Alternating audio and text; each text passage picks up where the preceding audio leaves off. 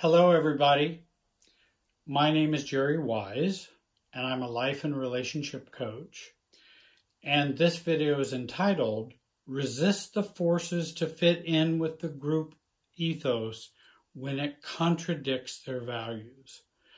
This is the sixth in a seven part series of the seven characteristics of a mature adult, uh, a mature uh, inner adult that's talked about in Jenny Brown's book, Growing Yourself Up, an excellent book that I recommend to you. This is a new program, and you will hear this on YouTube or my podcast, uh, and you can uh, listen to this on all the streaming services as well. I want to thank you for joining me.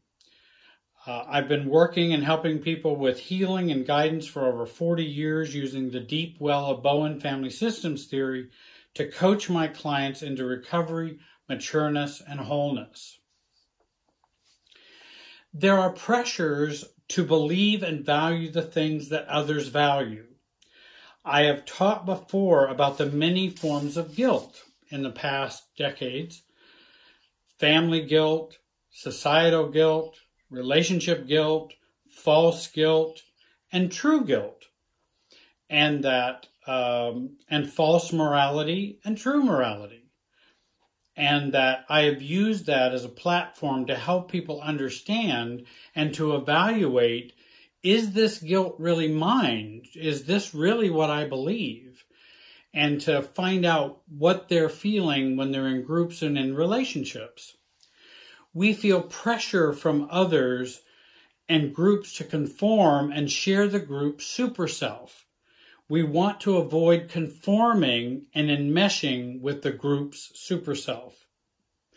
Often we may not be clear about our own values, and that's a work we need to do for ourselves.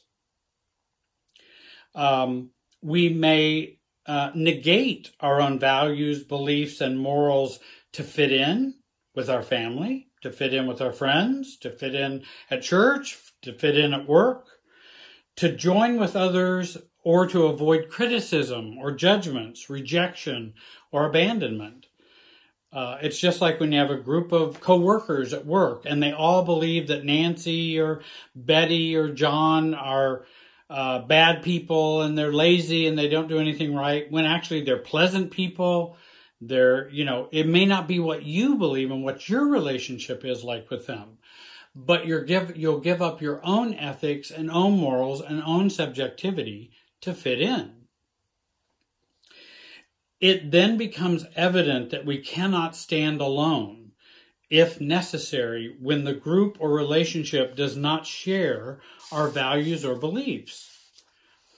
Dyads, which is a two person relationship, and groups are very unstable emotionally. There will be shifting and sharing of self back and forth and, and borrowing and giving of self and triangles and all kinds of things, as well as power differences. This is when we become challenged to be able to stand against the emotional forces. And an adult can do that. We who are immature cannot and we struggle with that mightily. Remember, resisting the forces of sameness is not the same as being aggressive or mean or rejecting of people. It means I can stand alone and hold to my beliefs, values, and thoughts in spite of those around me, as Jenny Brown also teaches and as Murray Bowen and his theory also teaches. When groups or relationships become anxious, highly charged, then we really get challenged. Uh, and it makes it much more, there's much more of a pressure to comply and give in to the group ethos. We feel the pressure unconsciously and consciously. We all, and it can be instinctually to be pushed or pulled in our values and the way we truly see things. Many times, as I've talked to codependents or ACOAs or ACONs, uh, they do have beliefs. They do have morals. They do see things the way they see them. They either don't trust what they believe or they believe uncertainly about those beliefs. But deep down in their gut, they have their own beliefs and they have not practiced being able to stand on those. What can we do to resist these emotional and group forces that push and pull us to deny or change our beliefs and values? Here's a few tips, and this is what I remember, and I'm going to give you an example here in a minute. Become aware of how the group is pushing or pulling on your values or beliefs. Are they trying to pull you in uh, to believe what everybody believes? Are they trying to push you out uh, for fear you may be rejecting that super self or that group belief? Take courage and be brave. Brene Brown talks in her books about the courage and being brave to be yourself. Stay as calm as you can. I've even had to pretend to be calm if I had to. State I positions, state it as this is my belief. Don't run, don't enmesh, you don't comply. You neither need to run nor comply. We stay in the middle and be ourselves. Don't get reactive, in which you end up pushing and then push them away, and don't get pulled in by complying and just believing what everybody believes. We want to watch those forces and, and to feel them. And you can begin to recognize those and feel them. The more you learn and the more you experience it, the more you'll know hey, this is what's going on now. I need to be myself. And when, when, if in doubt, and if there's emotional mess and chaos going everywhere, that's when I go, I need to focus on me and be me and not choose the group or run from the group. Observe, don't absorb, and focus on thinking, not on feeling because the feelings may mislead you because you will feel insecure, you'll feel frightened, you'll feel anxious. Don't focus on the feelings, focus on the thoughts.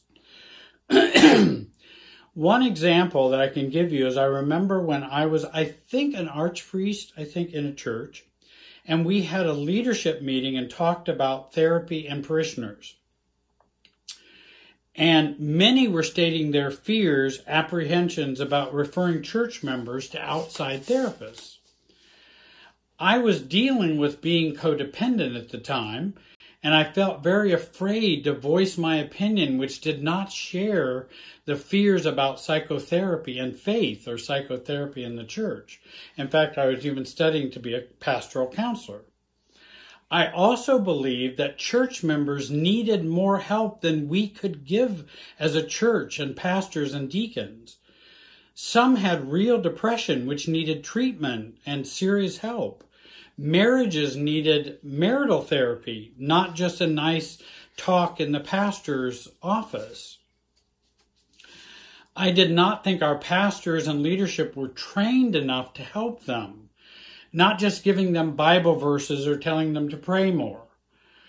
Uh, but the group did not want to share influence with those godless therapists at the time. By the way, many therapists are not godless, as a joke. Or they feared they would get well and leave the church. And so we have to keep it all in house. I used the list that I mentioned above to plan my move and to plan my self differentiating moment.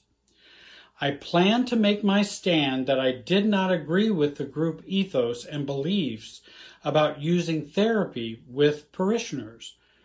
I was frightened, feared losing support, friends, my position, my and my future in the church, and rejection, and being seen as someone who's too liberal or too too unbelieving and when I shared this with the group, there was silence and many disapproving looks. I know I felt I was, I know many felt I was becoming too liberal and not protecting the church enough. But I felt it was important to protect and help the parishioner, not just the church. But I knew this is what I believed. And I knew their fears as well because I had, I had had those fears in the past. But I felt the right thing to do was to use outside professionals for healing. Since, um, you know, I, I was in a position as an archpriest, but I still had a bishop over me, so he could overrule me in that way. Um, but I knew if I went ahead and did it without his knowing that, it would cost relationships and support. However, I chose to do the adult mature thing, even with great fear and trepidation, to say calmly what I believed. Afterwards, I was fearful of blowback, but happy I had stood my ground and felt I had said the right thing. It was my ethos and my morals that I felt was were my beliefs.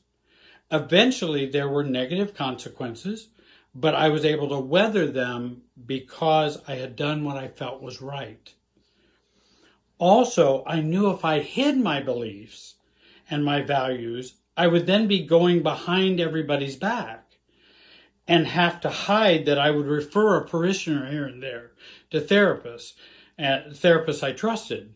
And then there would be backlash and blowback from that and then I would have to live a deceit. Now it's much easier to make I statements and stand alone if necessary, with family, friends, in groups, in relationships, not because I've become Mr. Hero or brave, but because I've practiced it and I've also seen the benefit of doing that. I hope you will follow me and follow my videos. I hope you'll subscribe to my YouTube channel. Follow me on my podcast on Spotify and all other streaming apps. You can type in Jerry Wise or Not How But When, which is the name of the podcast program. And we have a workshop coming up on May 30th on Saturday, 2020, for four hours, starting at 1 p.m. Eastern Time. It's the first workshop I've done in many years it will be on Zoom and the Zoom platform. I hope you'll sign up on my website. Go to the front page, there'll be the workshop, and click RSVP. I want to thank you for watching. Have a great day and be wise.